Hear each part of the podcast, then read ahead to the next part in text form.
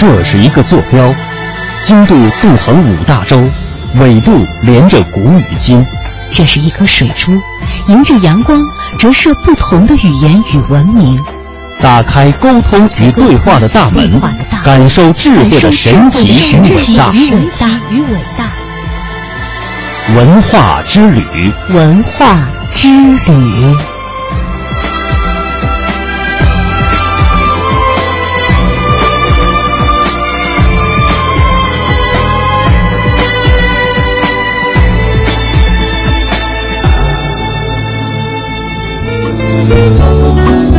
好的，欢迎各位继续收听中央人民广播电台香港之声数码广播三十二台的文化之旅，我是谢哲。各位好，我是文燕。接下来的时间继续为您播出系列专题节目《历史传奇》。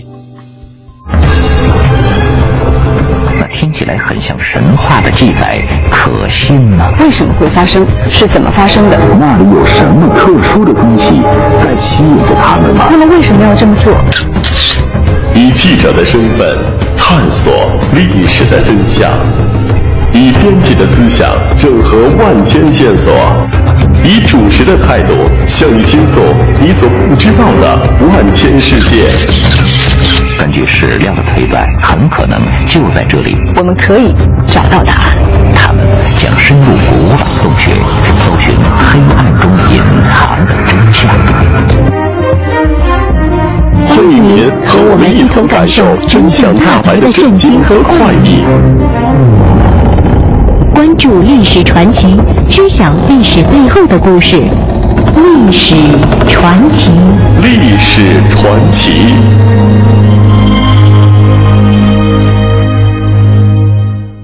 大家好，欢迎打开今天的历史传奇。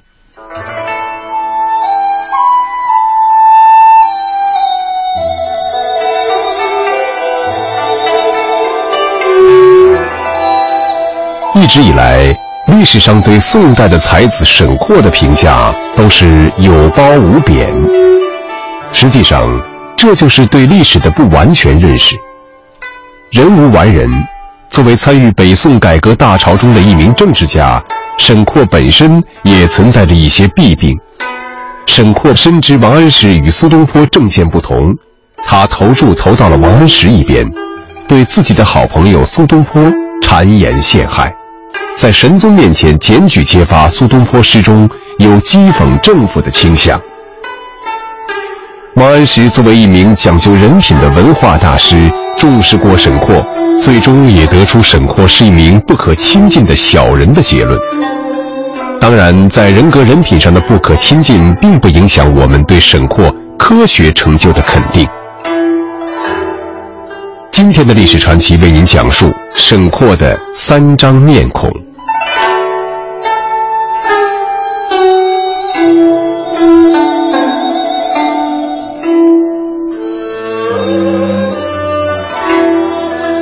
沈括字存中，宋仁宗天圣九年生于浙江钱塘一个官僚家庭。他自幼勤奋好读，在母亲的指导下，十四岁就读完了家中的藏书，二十四岁开始踏上仕途。三年后被推荐到京师昭文馆编校书籍，在这里他开始研究天文历算。晚年他在梦溪园认真总结自己一生的经历和科学活动，写出了闻名中外的科学巨著《梦溪笔谈》和《望怀录》等。宋哲宗绍圣二年，沈括逝世。日本数学家三上义夫曾经说，沈括这样的人在全世界数学史上找不到，只有中国出了这么一个。英国著名科学史专家李约瑟博士称，沈括的《梦溪笔谈》是中国科学史上的坐标。沈括博学多才，《宋史本传》记载，博学善文，与天文、方志、律历、音乐、医药、卜算无所不通，皆有所论著。这个评价是中肯的。即使就自然科学而言，沈括的贡献也是多学科性的，涉及广阔的领域。首先，沈括十分重视发展农业生产和兴修水利，他写了《于田武说》《万春于图书》等关于于田方面的著作。而且沈括为保卫北宋的疆土也做出过重要贡献。公元一千零七十四年，沈括担任河北西路察访使和军器监长官期间，编成《修成法式条约》和《边州阵法》等军事著作。沈括还是一名杰出的天文学家。公元一千零七十二年，沈括负责领导司天监以后，研究改革了测量天体方位的仪器回仪、符漏和影表等旧式的天文观测仪器，还制造了测日影的圭表，改进了测影方法。沈括把他的研究成果写成《浑仪义》《符漏义》和《景表义》三篇论文，是我国天文学史上的重要文献。晚年时候，沈括提出了用纯粹的阳历十二气历代替原来的阴阳合历历法的主张。这个历法既符合天体运行的实际，也有利于农业活动的安排。现在世界各国采用的公历，在飞跃上甚至还不如沈括的十二气历合理。沈括在数学方面也有精湛的研究。他创立了细基数和会员数，不仅促进了平面几何学的发展，而且在天文计算中也起了重要的作用。沈括对物理学研究的成果也是极其珍贵的。《梦溪笔谈》中所记载的这方面见解和成果，涉及力学、光学、磁学、声学等各个领域，特别是磁学，沈括第一次明确地谈到磁针偏角问题。他指出，方家以磁石磨针锋，则能指南，然常微偏东，不全南也。这是世界上关于地磁偏角的最早记录。西方直到公元一千四百九十二年哥伦布第一次航行美洲的时候才发现，比沈括的发现晚了四百年。在化学方面，沈括注意到石油资源丰富，生于地中无穷，并且预料到此物后必大行于世，这一远见已为今天所验证。石油这个名称也是沈括首先使用的。沈括在地学方面也有许多卓越的论断，他观察研究了从地下发掘出来的各种各样的化石，明确指出它们是古代动物和植物的遗迹，并且根据化石推论了古代的自然环境。在欧洲，直到文艺复兴时期，意大利人达芬奇对化石的性质才开始有所论述，这又比沈括的推论晚了四百多年。除自然科学方面的贡献之外，沈括在社会科学和人文科学方面也都有重大的成就。他的成就涉及社会、经济、历史、外交、军事、考古、音律、绘画、书法、诗词等学术领域，堪称当时百科全书式的学者。这些学术成就充分反映了沈括勤奋好学而又锐意进取的治学精神。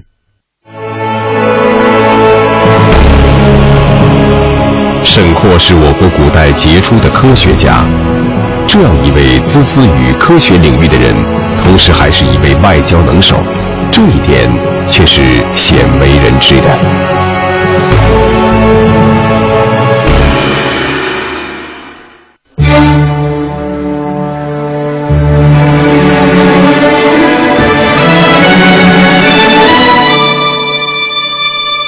北宋年间，辽国经常找借口侵扰宋朝的边界。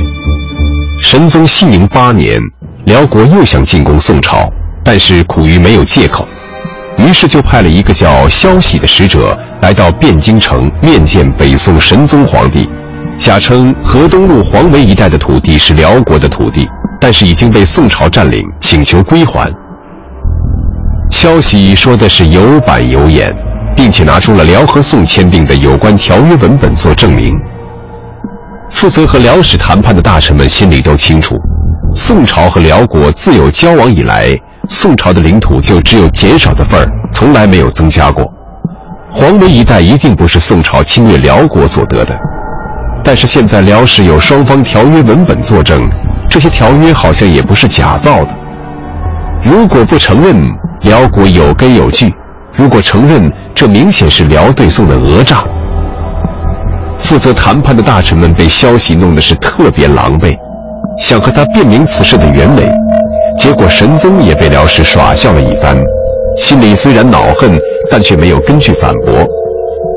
萧禧当着神宗的面，态度十分强硬地说：“你们必须马上把皇位一带归还我大辽，否则由此而引起的一切后果，完全由你们承担。”萧禧怒气冲冲地返回北方，向辽国皇帝汇报谈判的结果去了。战争的阴影又笼罩在宋辽边界，大有一触即发的态势。神宗皇帝面临着一个特别大的难题，如果不能妥善地解决边界纠纷，宋辽战争将不可避免。那时北宋又要面临内忧外患的境地，刚刚进行起来的改革说不定也会功亏一篑。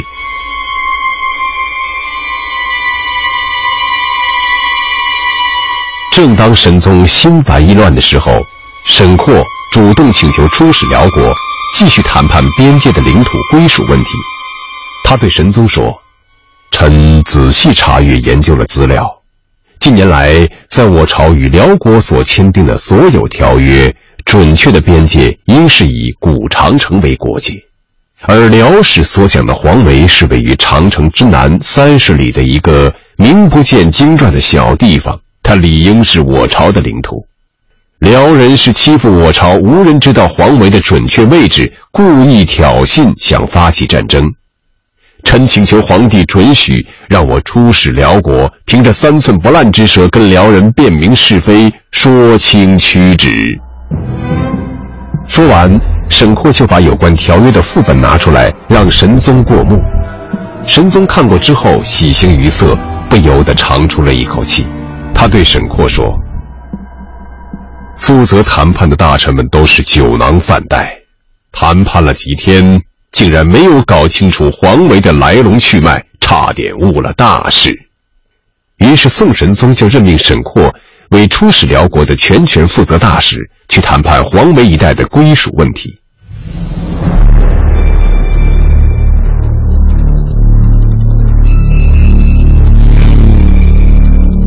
沈括到辽国之后，辽国的宰相杨义介亲自出面和他谈判边界的领土归属问题。在正式谈判之前，沈括就先让自己的随员把带来的条约副本和北方边界地点的地名、位置等内容背得滚瓜烂熟。在谈判中，沈括不露声色，镇定自若。在一连几次的谈判中，对于辽人提出的问题，随员们都能够讲得头头是道，无懈可击。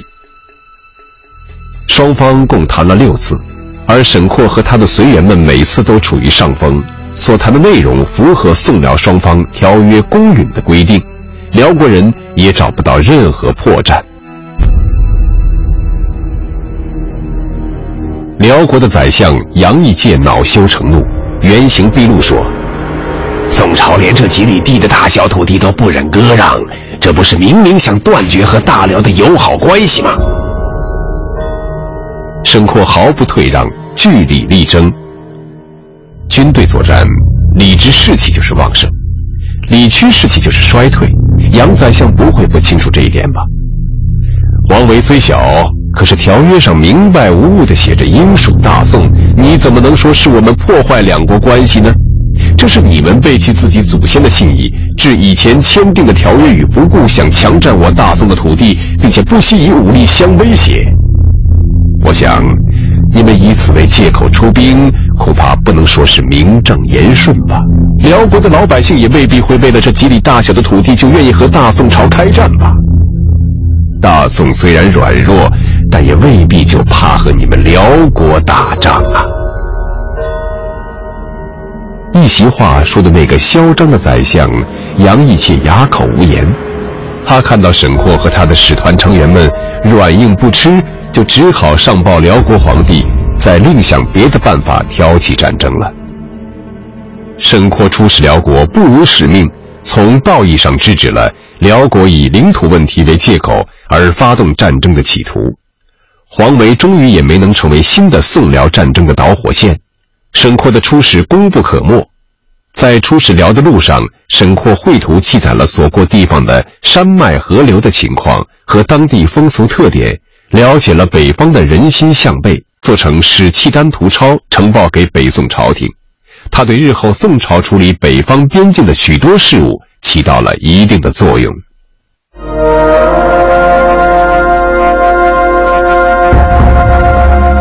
欢迎您来故宫博物院参观，以记者的身份探索历史的真相。那听起来很像神话的记载，可信吗？以编辑的思想整合万千线索，记录着历史，见证着时代的发展，我们可以找到答案。以主持的态度向你倾诉你所不知道的万千世界。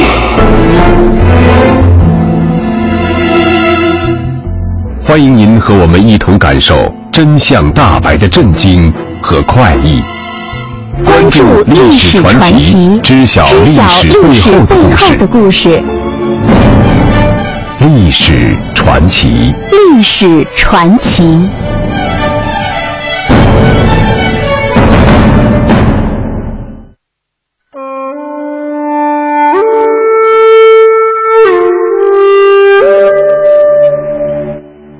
沈括与苏轼是好朋友，这两名在历史上都有杰出贡献的大家，最终却分道扬镳。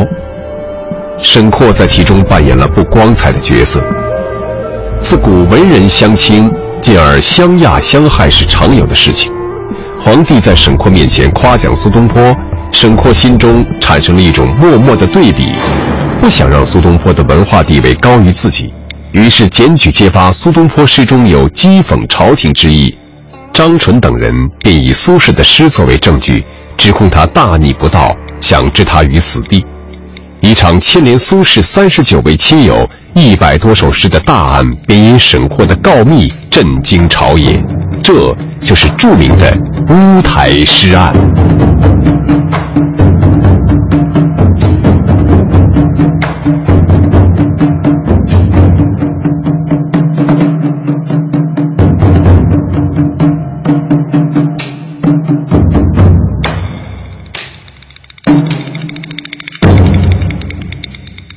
当时北宋神宗皇帝任用王安石实行变法，以司马光为首的旧党坚决反对，总是阻挠新政实施，所以当时在朝野内外，以王安石为首的新党和以司马光为首的旧党是势不两立的。可是苏轼一向是一个不会见风使舵的人，他总是实话实说，所以遭到了新旧两党的厌恶。起先苏轼反对变法，受到了新党的排斥，后来旧党上台，苏轼出于实际情况的考虑，又不同意全盘否定新法，遭到了旧党的戒备。再以后，新党又把旧党打了下去，为了争权夺利，又把苏轼归于旧党。沈括在政治上倾向于王安石为首的新党，加之与苏轼的个人恩怨，就伺机陷害这位好朋友。元丰三年，苏轼被调任为湖州太守。当时依照惯例，调职官员要写一份谢恩表，然后刊行在当时北宋官方的报纸《笔报》上。他在表上写的一些话，又让新旧两党产生了愤恨。表中有这样几句话，意思是这样的：皇上您知道我愚昧，难以追随那些新进的权贵，又不能适应形势，可是您看在我虽然已经年老，却不爱生事，就派我去管管小民。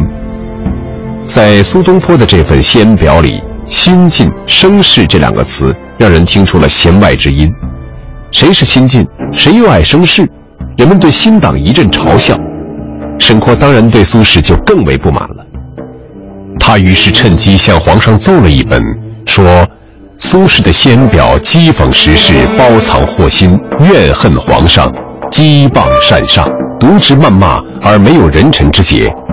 现在人们已经在争相传颂，他这一举实是在搞得朝野轰动，万死也不足以谢皇上啊。另外，沈括还从苏轼写的诗文中摘出了六十多条词句，作为证实苏轼不满朝廷的材料。他诋毁苏轼，擅上骂下，还举出具体的例子：陛下叫群吏学法令，他却说读书万卷不读律；治军尧舜知无术，陛下发青苗钱，本来是接济贫民，他却说赢得儿童语音好，一年强办在城中；陛下推行严法，他却说岂是文少解忘位，而来三月十五言。沈括大肆毁谤在先，接着御史中丞李定也跟着上表，还列举了四点苏轼该杀的理由。一时间，苏轼因为一份仙表竟然惹祸上身，皇帝将这件案子发到御史台处理。不久，苏轼就从湖州被抓回京城，过了一个月，又被关进御史台监狱。起初，苏轼并不承认自己有怨谤之心，只是说其中的一些诗句的确反映了民间疾苦。可是后来，在沈括的吩咐下，手下对苏轼进行了轮番的审讯和折磨。苏轼一个儒生，实在忍受不了这种心理上的屈辱和肉体上的疼痛，所以就承认自己有罪，还写了供词。一首描写普通农村人家生活的诗：瘴疠裹饭去匆匆，过眼清钱转手差。赢得儿童语音好，一年强办在城中。苏轼自己说是讥讽了朝廷的青苗立法。他的供词是：此时一言百姓请香青苗钱，庄稼小子弟多在城市不看四地，但学城中人语音而已，以及新法青苗注意不便也。可是这番话是多么的牵强附会。苏轼还说他的山村绝句：老翁七十自腰怜，惭愧春山损绝田。岂是文少解忘位，而来三月十五言，讥讽了新法实施中的严法太急，使得山中之人积贫无食，动经数月。其实这首诗与严法哪里有半点瓜葛？苏轼当时已经完全绝望了，就等着沈括把罪状和供词编织就绪，待皇帝批准后杀头了。幸好宋神宗觉得苏轼是一名不可多得的人才，在反复考虑之后动了恻隐之心。后来神宗又看到苏轼在狱中写的诗，更是不准备杀他了，所以就赦免了他。这首诗是这样写的：圣主如天万物春，小臣愚昧自忘身。百年未了须还债，十口无家更累人。是处青山可埋骨，他时夜雨独伤神。与君今世为兄弟，更结来生未了因。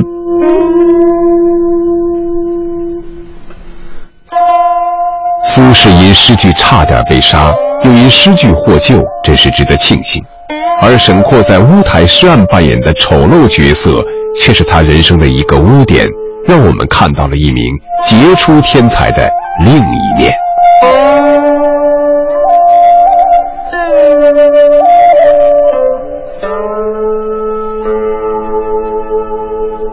今天的历史传奇就为您讲述到这里，感谢您的收听。